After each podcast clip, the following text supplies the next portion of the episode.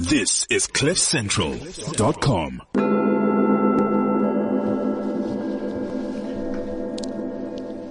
And hello to you too. Very, very warm welcome to Beyond Ears and Eyes on Cliff Central. At the board is Palisa Mabuye and I'm Shemaine Harris. Welcome again. And I'm Liesel Tom. Welcome to you. In studio with us is Catherine Lee, an urban, an, let me try that again, an urban shaman. Hey, Catherine. Hello, Liesel, and good morning, Shemaine.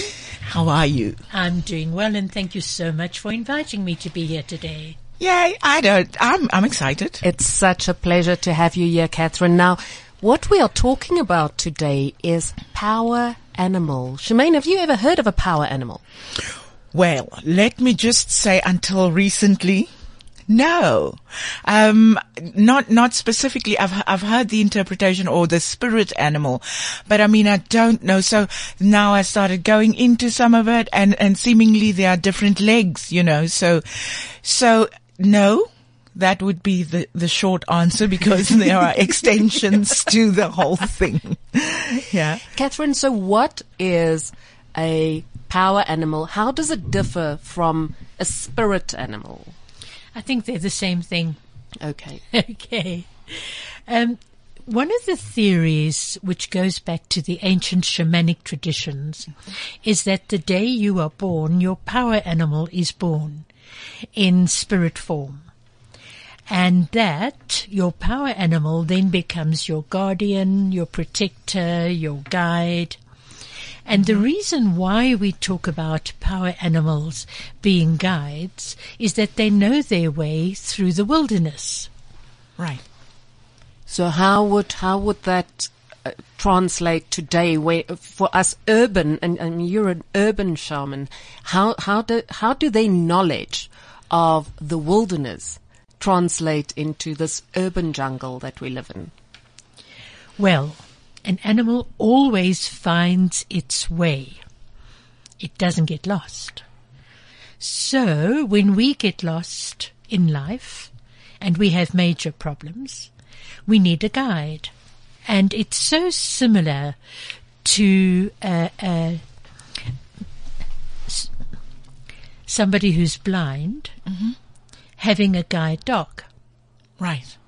And if you go back to our childhood, people bought us teddy bears and panda bears and mm-hmm. bunny rabbits and legends of Africa always talk about animals talking to people.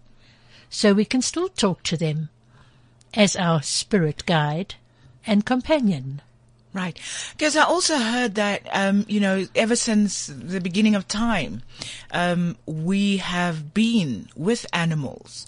Um, sometimes we ate them, sometimes they ate us, but at the same time, you know, so apparently that kind of like wor- works very well with, with this, uh, train of thought where we are codependent almost um, on on animals and and their influences on us.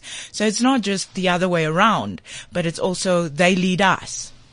Yes, yes. In the same way that they care for us, we also, those of us who are more uh, sensitive and loving and kind, we care for the animal kingdom. What is the difference between a a totem animal and and a spirit animal? I think that is the question I get asked the most. Really? Now, there's some clans throughout Africa mm-hmm. who have a totem animal. So sometimes you will see a sangoma wearing a red and white cloth, and on that cloth there'd be a tiger or a crocodile or whatever, a lion. Now that is the totem animal of their clan. And that animal is sacred. And what does that do? What's what? How how do they differ between you know the two animals, the totem versus the spirit guide? Um, or yeah, that's also the other thing they call it the spirit guide as well. Yay. Yes. If- Okay. I, I, I hear you, uh, but to take that a little step further, where in Africa, the different tribes have a totem animal. Mm-hmm. Likewise, in the Western culture, you get the Blue Bulls rugby team. You get the Lions rugby team. Okay, I'm not a rugby fanatic, mm-hmm, but mm-hmm. uh, and The cheetahs, cheetahs you know, and, and all that. And yes, that's a totem animal. okay. Now, a power animal, as I say, your, I always find that when I do the power animal journeys with people, the power, their power animal will take on a form, whether it's a wolf or a lion or a dog. My brother, my son's power animal is a rabbit. Mm-hmm. But that that particular animal is the sum total of all your positive qualities and creativity that have never been expressed. Okay. So, so do you also behave in a particular way, like an, a rabbit may may behave? Does your son have many children, in other words? no. I mean, that's the first thing that comes to mind when I think of a rabbit is their, their absolute ability to, to, to To rabbitize. Okay, let's look at rabbit. I've got Steven Farmer's book here, Animal Spirit Guides. Uh-huh. And it says here, if rabbit is your power animal, your intelligence, common sense, and wit serve you well, especially by helping you out of scrapes and uncomfortable situations.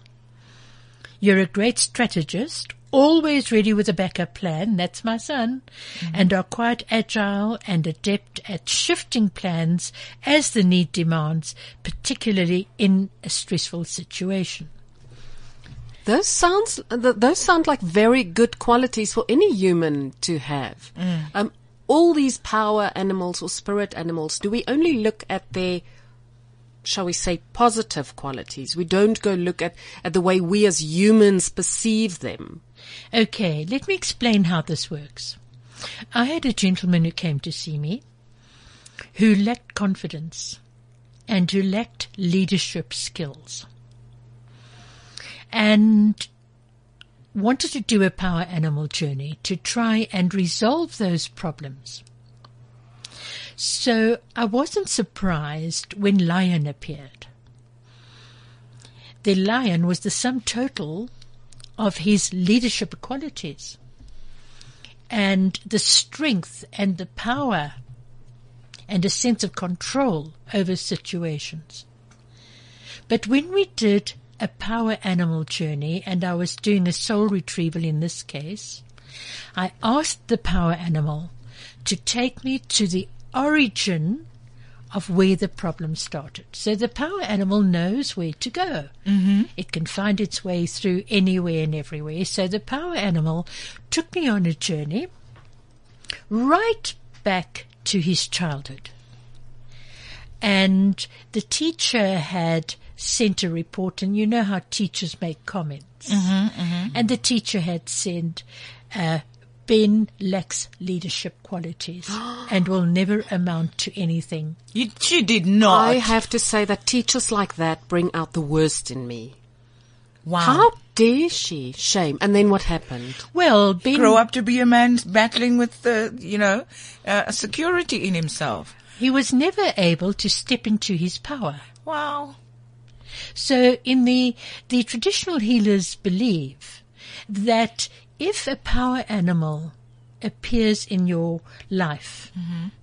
you need to study the movement and the behavior characteristics of that animal to identify in what way you are like an animal. Mm-hmm. Not like an animal in that sense, mm, Yes. but in what way you identify with the power of that animal.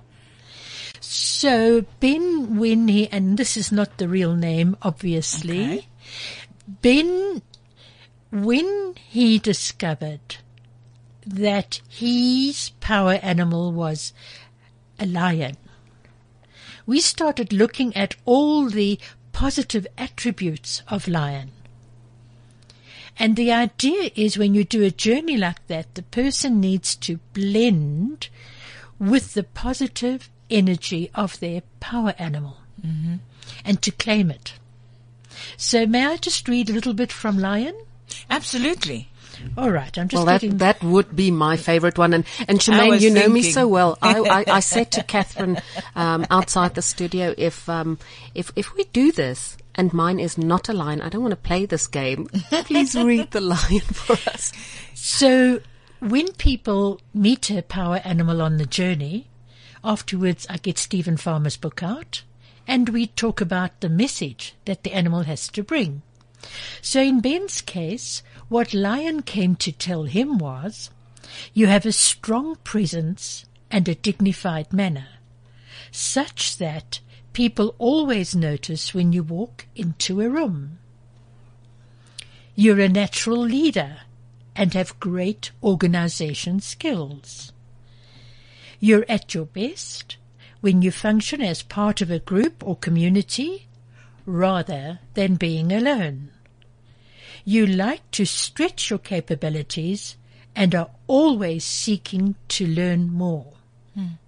Now, if Ben hadn't found that school report, he would have, over a period of time, he may, he may have developed those qualities spontaneously. But the power animal is here to introduce you to your untapped creativity. Okay. So, when we did that soul retrieval and we returned that part of the wounded soul back to Ben, and I gave him the message of lion, I said, when you leave here, I want you to walk like the king of the jungle. Mm-hmm. When you go into a crowded room, come in like the leader, like Simba, mm. and let your presence be felt. And just by being reminded and merging with the positive qualities and the essence of his power animal, he took a major step forward. Catherine, do you often find people like me with preconceived ideas who say, this is what I want to hear? Or do most people actually allow the process? And then how do you find your power animal? Okay, we'll break that down. Yes, a lot of people do come along. They do have a preconceived idea. But generally, it's the last thing they expect that pops up. Hmm. I hope it's not a sloth. So how do you find your power animal? You do a shamanic journey, and we work with drumming to get the person into an altered state of consciousness. Okay. And it's we in, in shamanism we call it a journey. In the Western tradition we call it meditation.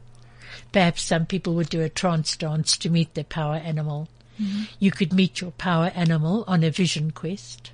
Your power animal could introduce itself to you by appearing three times in succession over a period of three days.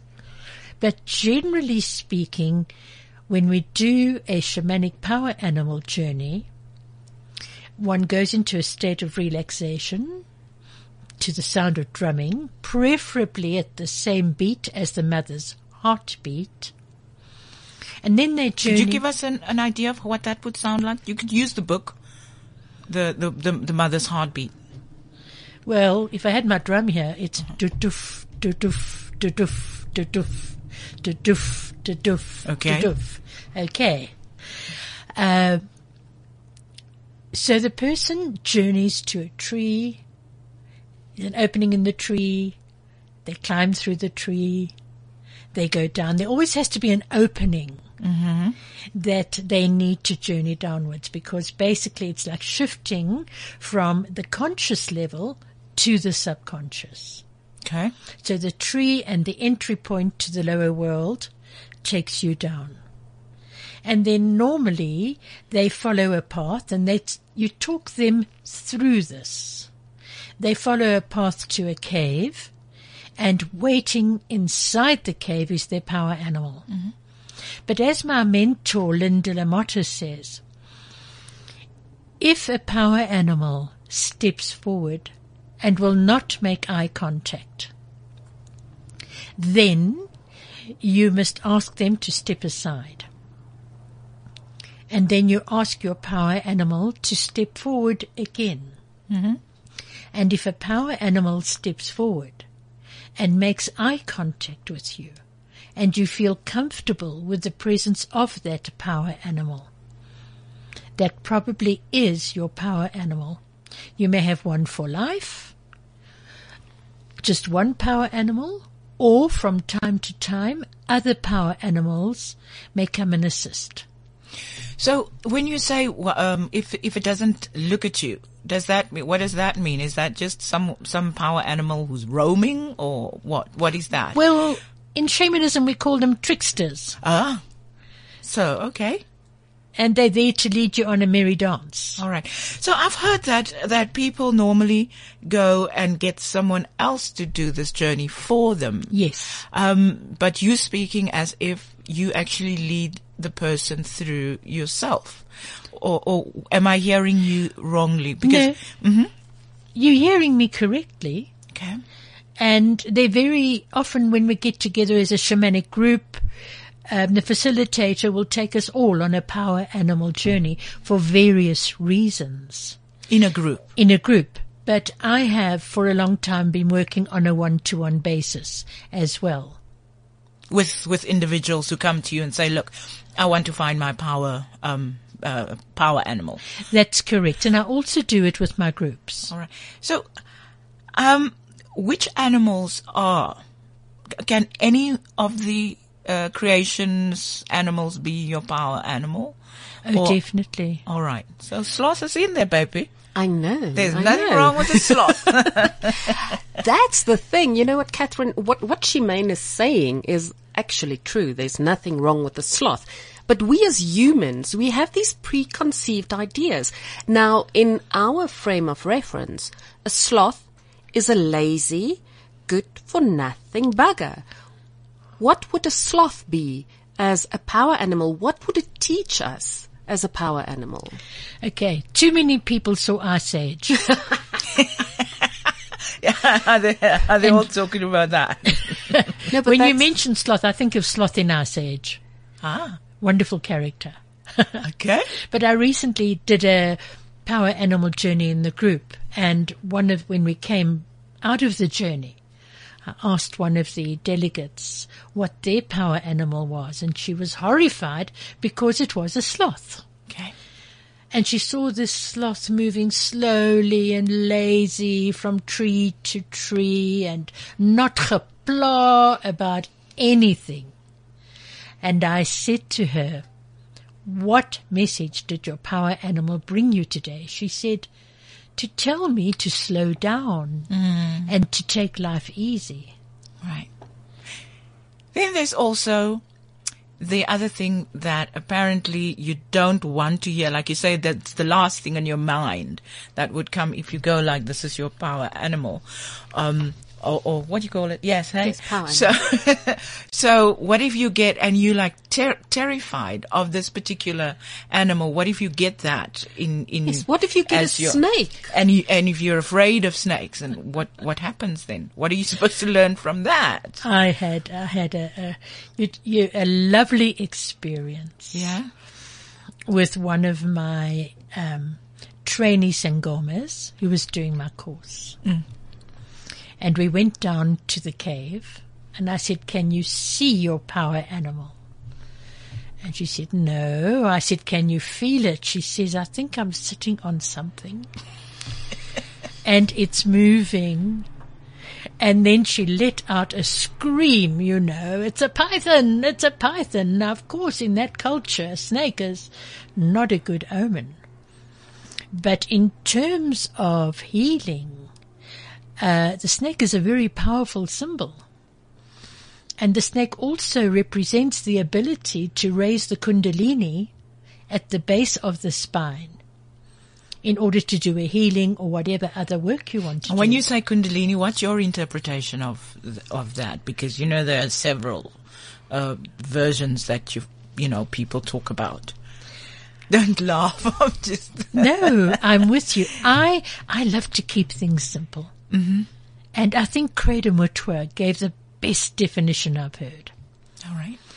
He says, "There's a serpent that lies coiled at the base of the spine, and when we light a fire, and we drum and we dance and we move a lot, this little serpent wakes up. And then it crawls up your spine and leaves your head, and then you can talk to God. Hmm. That's a very nice analogy. That's lovely. Catherine, how do our power animals work with our other guides? Are they, you know, do they, do they divide up the, the roles and this one does that, that one No. does that? How does it work? When I'm doing a soul retrieval, I have a spirit guide, a Native American spirit guide, and I see him, and walking next to him is my power animal. And then I say, take me to the origin of this problem. And they work together as a team. And the person you are seeing is their uh, power animal also coming forward? Yes. Does the animal, the power animal of your client, speak to your power animal, or do they communicate interspecies? How how do all these unseen beings talk to each other or relate to each other? Something tells me you've got a very analytical mind. And a very active imagination.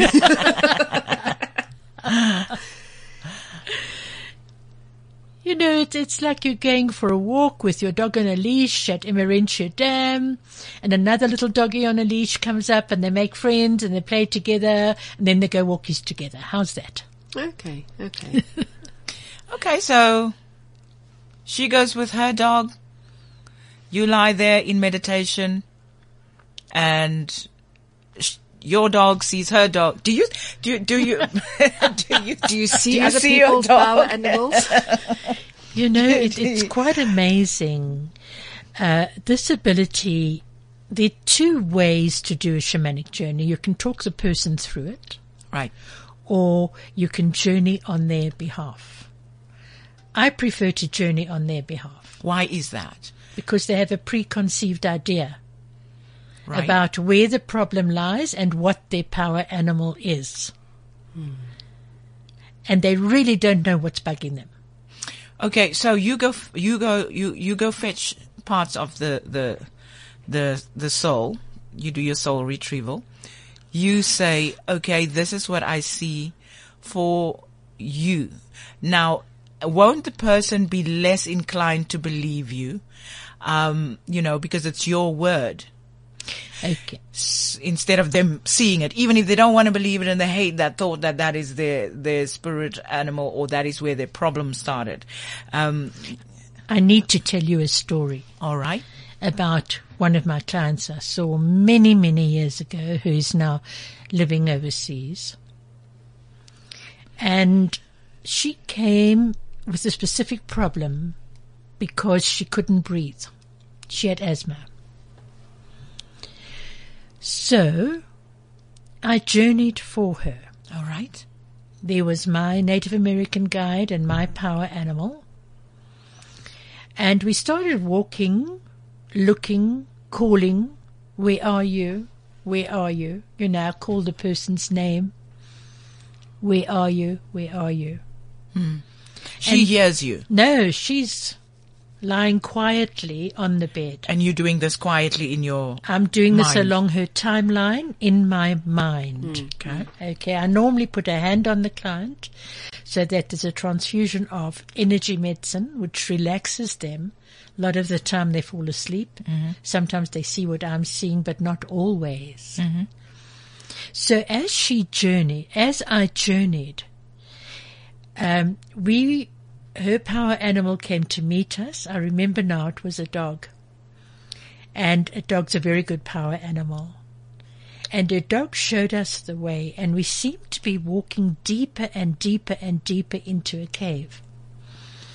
And suddenly I heard a child calling. This is how it works. And she was saying, Over here, help me, help me. Now, all this is playing out at a soul level because as the shaman, I'm seeing this. And the three of us, myself, my guide, no, it's four, and the two power animals, went along and there was like a, a, a, a hole. It looked like a well and there were all these rocks in the well.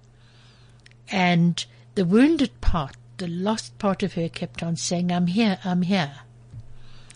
So we all participated in lifting up all these rocks until we reached the child, brought it to the surface, and then I take the wounded part of soul to the healing chamber where the shamanic helpers work, and then brought that aspect of the soul back when it was healed and blew it into her.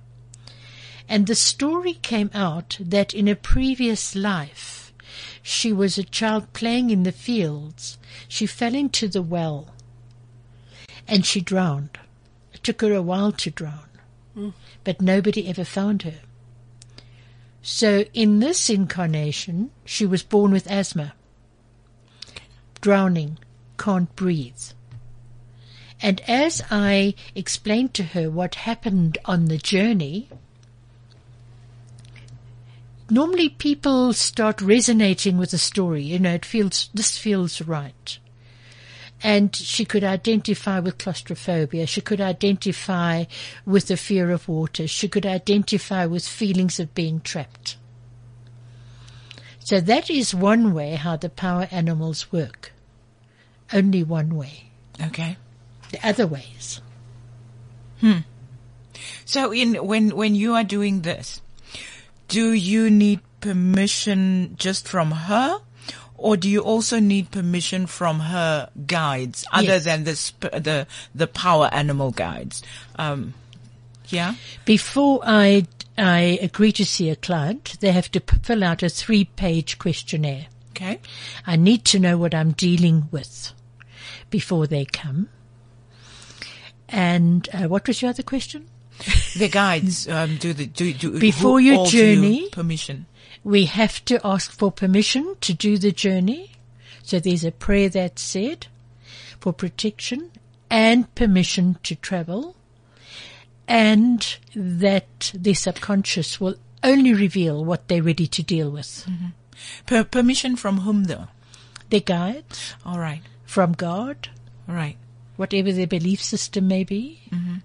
So this is non-denominational, or, or it has nothing to do with religion, or it has to do with with spiritual growth. It's- Yes. for lack of a better word, Lee. Is that the role of the the power animal to guide us towards our highest self, our, our growth? There are different kinds of journeys. And uh, there's an upper world journey where your power animal may take you up to meet your higher self, to meet your ancestors, uh, to meet um, with family who've passed on. When you do a middle world power animal journey, it's this present reality. And when you do a lower world power animal journey, that is what I call um, the subconscious. Right. Because I heard you speak about going going down, you're going lower earlier. So that would be the subconscious. And I was thinking, you know how I know there are there are different levels of going into the earth, um, you know, and there are different descriptions. And I don't know how far down people go, you know. But I've also heard that that is that could not uh, that could be part of the not so um, pleasant spaces to go to the the lower the lower worlds. I agree with you.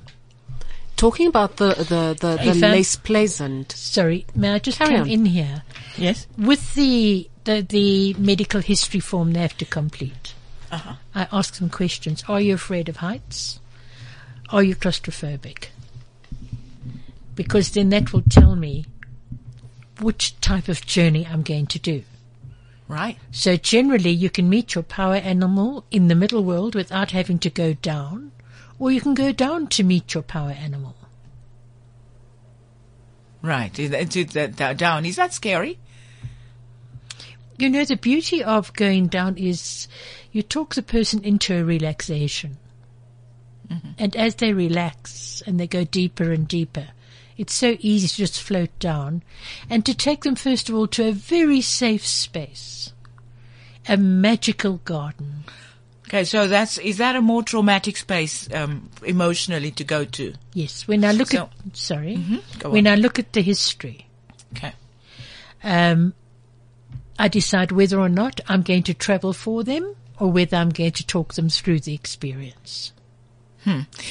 When you go up, you're saying like that would be the upper world would be like, you know, the guy, the the the departed, our dearly beloved, the dearly departed. I don't know what to call them.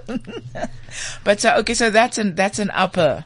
So what makes that an upper world? Is that because that kind of sounds like up in the air, you know? That- You know how people go like, oh, you talk like, you know, everything is up in the air and it's it's you can't ground it.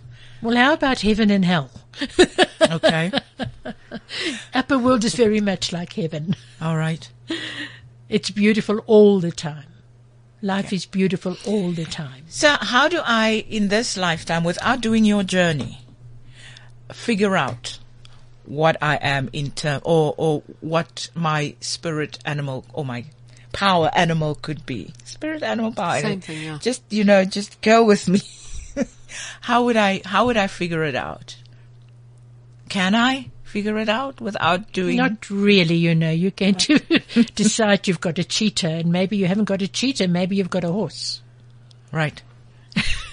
So there are power animal journeys on YouTube. You mean you can do it yourself? Yeah. so, No, no, with you two talking about this lower, this, you know, the, the, the lower side or the, or the darker side of, of spirit journeys, are power animals ever angry or hurt? Do they come with their, with, with, with baggage or are they purely positive energy beings that help us? I'm They're thinking very- of a, I'm uh, thinking of an angry wolf at the moment. Yeah, yeah. uh, I think, you know, it, we don't tell people what our power animal is because that would then reduce its power. It's like me saying to you a hundred times a day, I love you, I love you, I love you, I love you. Same way the traditional healers of Africa change their rituals every week because they lose their power if we go over them and again and again. So your power animal is there to protect you. I was walking along um, at uh, in Sea Point the one day, and I felt somebody following me, and I got the strong sense that they were after my bag or whatever. Now that might have been my power animal saying, "Hey, oppas, you know, here comes danger."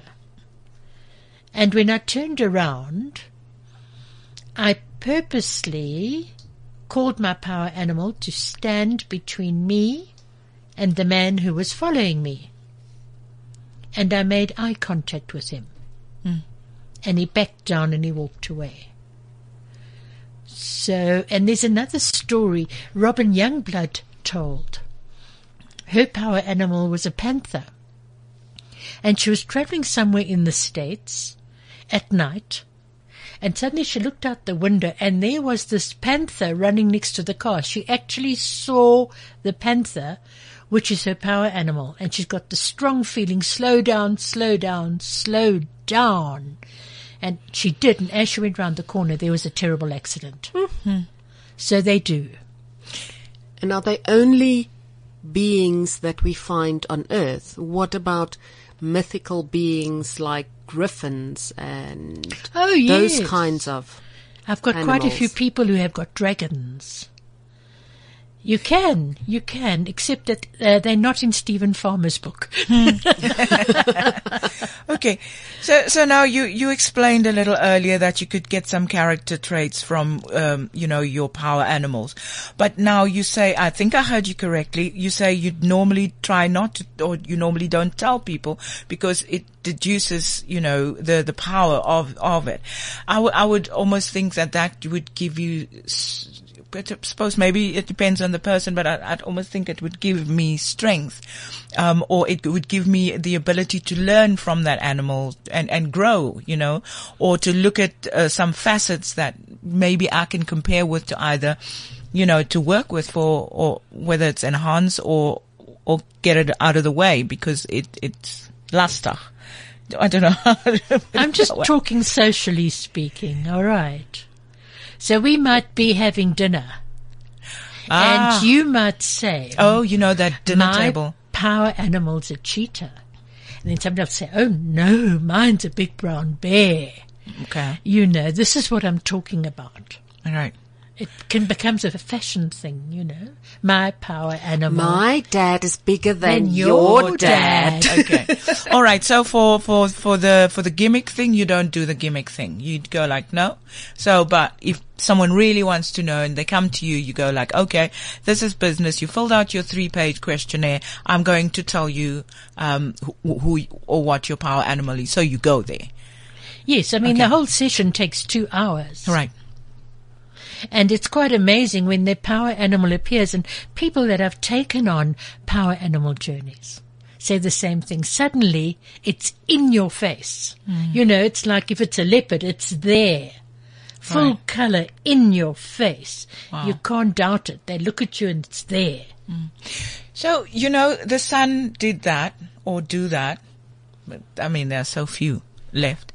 Um, and they, they had these, from what I understand, look, look for, for, for, for me, it seems like shamanic, um, you know, rituals that, that was just called in a different way. Yes. Um, and they, they, and therefore all those, those prints and, you know, the animals and the, I don't know what you call them, the totems against the, the rotse. What are rotse? Cliffs and the, the rocks. The cave The paintings, rocks, yes. yes, the cave paintings. Yes. So, so, so that was a, the same form of journey that they went through. So, um, w- w- when I hear shamanic, I always go like, uh, American Indian, you know? Um, I never bring it home to Africa, um, or, or somewhere else in the world. So can, can you give us an explanation of, you know, that, w- that word that, that's kind of like universal? Well, the people in America just love our traditional healers who are also shamans. Our sangomas are shamans. You know? So they're probably doing all the beadwork and the dress and all that the same way that we following um, And the monks, would they or can they fall under that, or the or tra- Chinese traditional healers? Yes, there are shamans in every single culture in the world, except uh, except in Namibia. Really? Well, that's interesting. Why do you say that? There are no traditional healers in Namibia.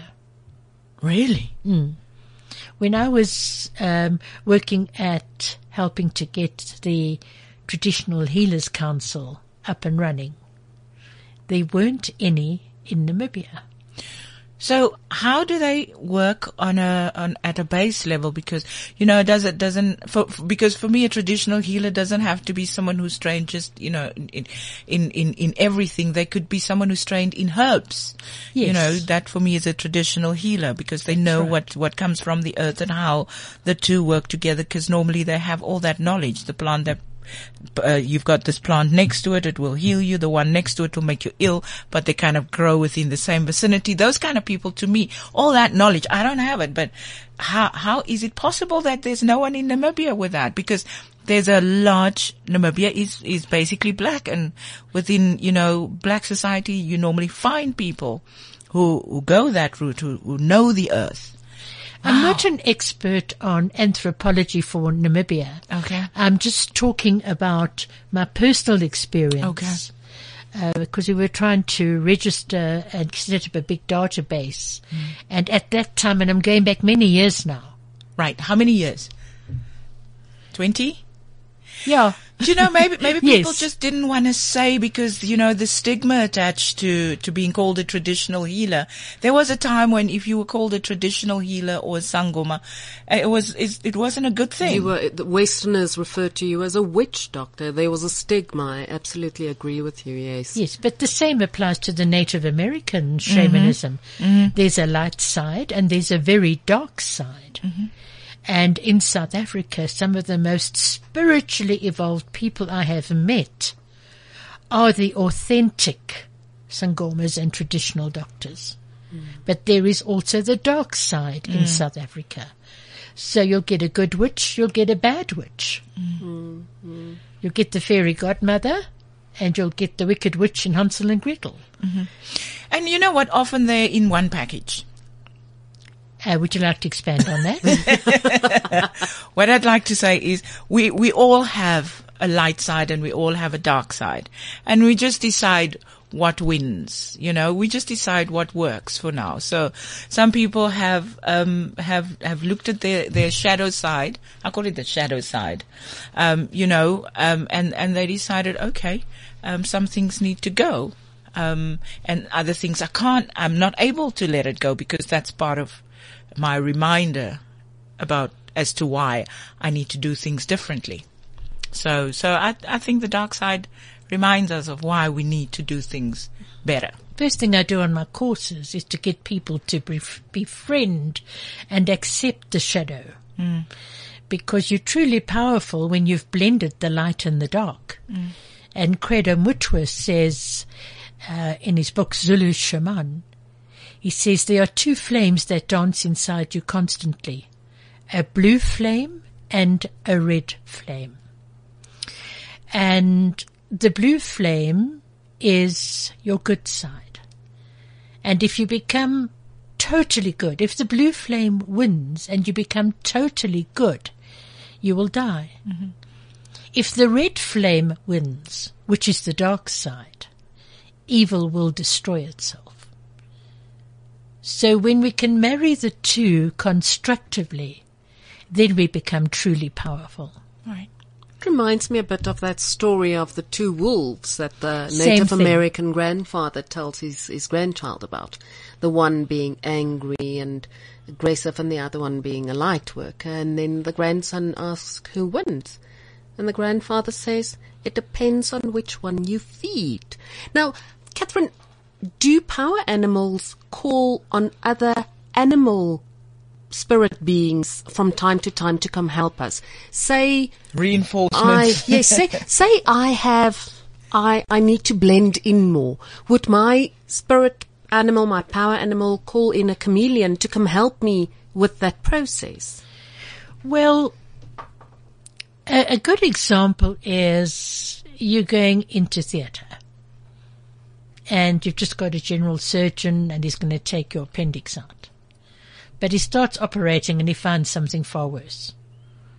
So he's going to phone a trauma surgeon or a specialist surgeon or an orthopedic surgeon to pop into theatre and to help with this complication. Hmm, hmm. So I have found with the power animal journeys I've done, like if the person is perhaps let's just say that their power animal is a deer, which is a very gentle creature. Hmm. And now they land up in a situation where there's a lot of conflict.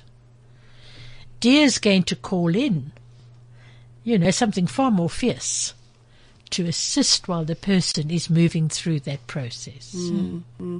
When you started off explaining the difference between a power animal and a totem, I wondered what happens if my clan's totem animal is a predator, let's say a wolf, and my personal power animal is a deer or a rabbit. That's, you know, there's, there's a natural conflict between these two creatures in this reality.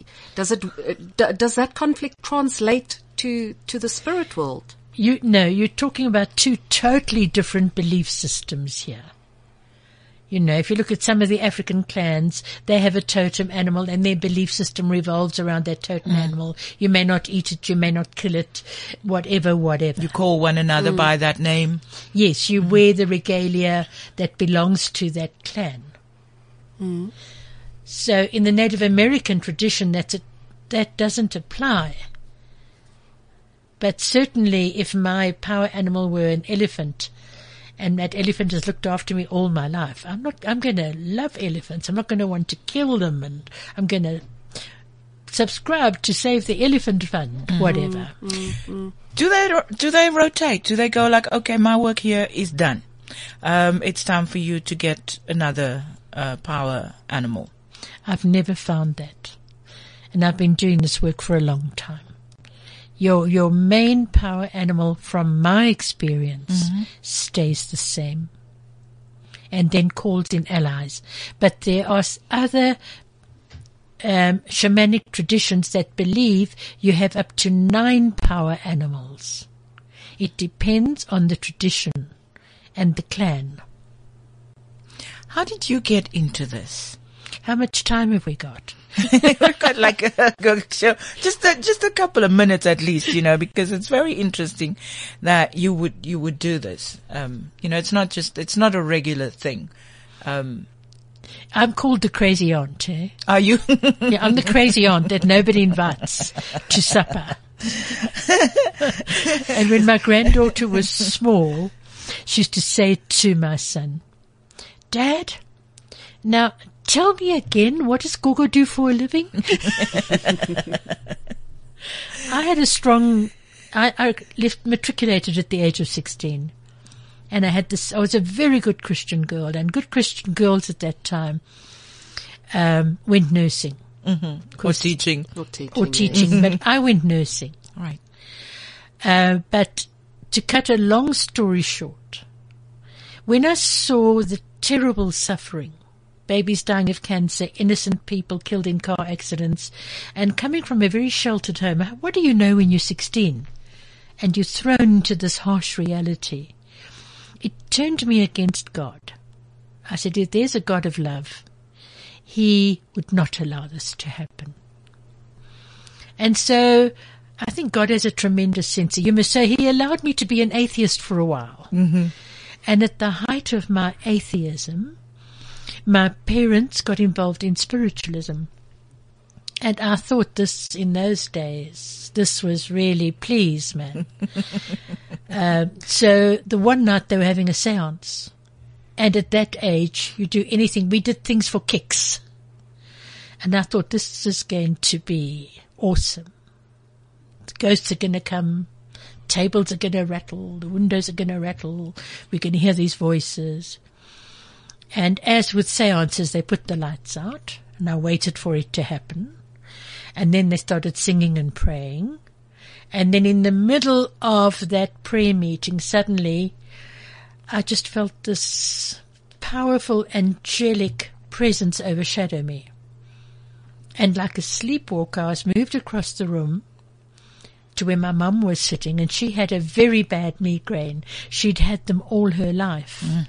My hands were placed on her and this incredible energy just pulsated through me, lasted about five minutes. And then the same force took me back to my chair and sat me down. It really freaked me out. I had six months to go to qualify as a registered nurse. And only thing that healed was the knife and drugs.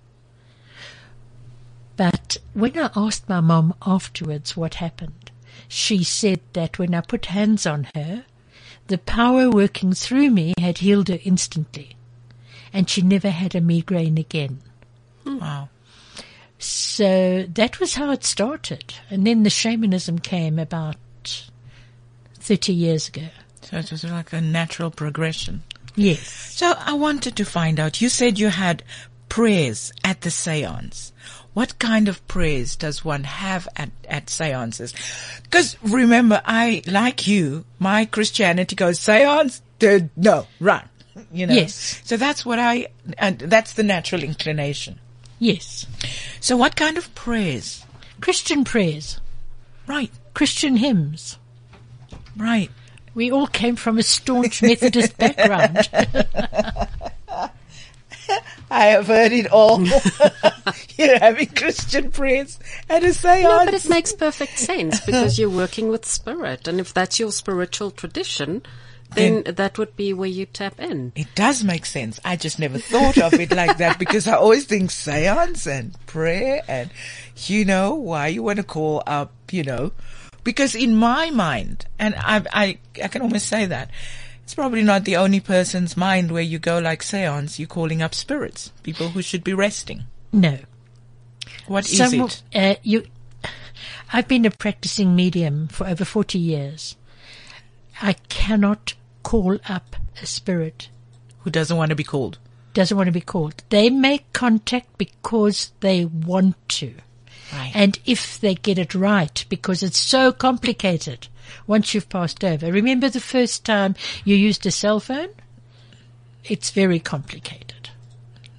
It was, remember that. Do you remember? I remember I was completely freaked out. It was such a horrible mission to make a phone call and now we do it without thinking. Exactly. I can't remember, but I still do it with thinking. Catherine, where can people get hold of you? Okay, I do have a website. It's uh, www. Now my name is spelled differently. It's K A T H A R I N E Lee L double E dot co dot za. All the information is on there. It was such a pleasure to meet you. Thank you very much, Shemaine. Thank you for coming. and thank you, Liesel. It's been absolutely charmingly, interestingly wonderful. It was great to have you. Thank you so much for your time. From me, Liesel Tom, thanks for listening. Be good to yourself. Balisa, baby, thank you very much for today. And to you at home, give yourself a good pat on the back for being good. This is CliffCentral.com.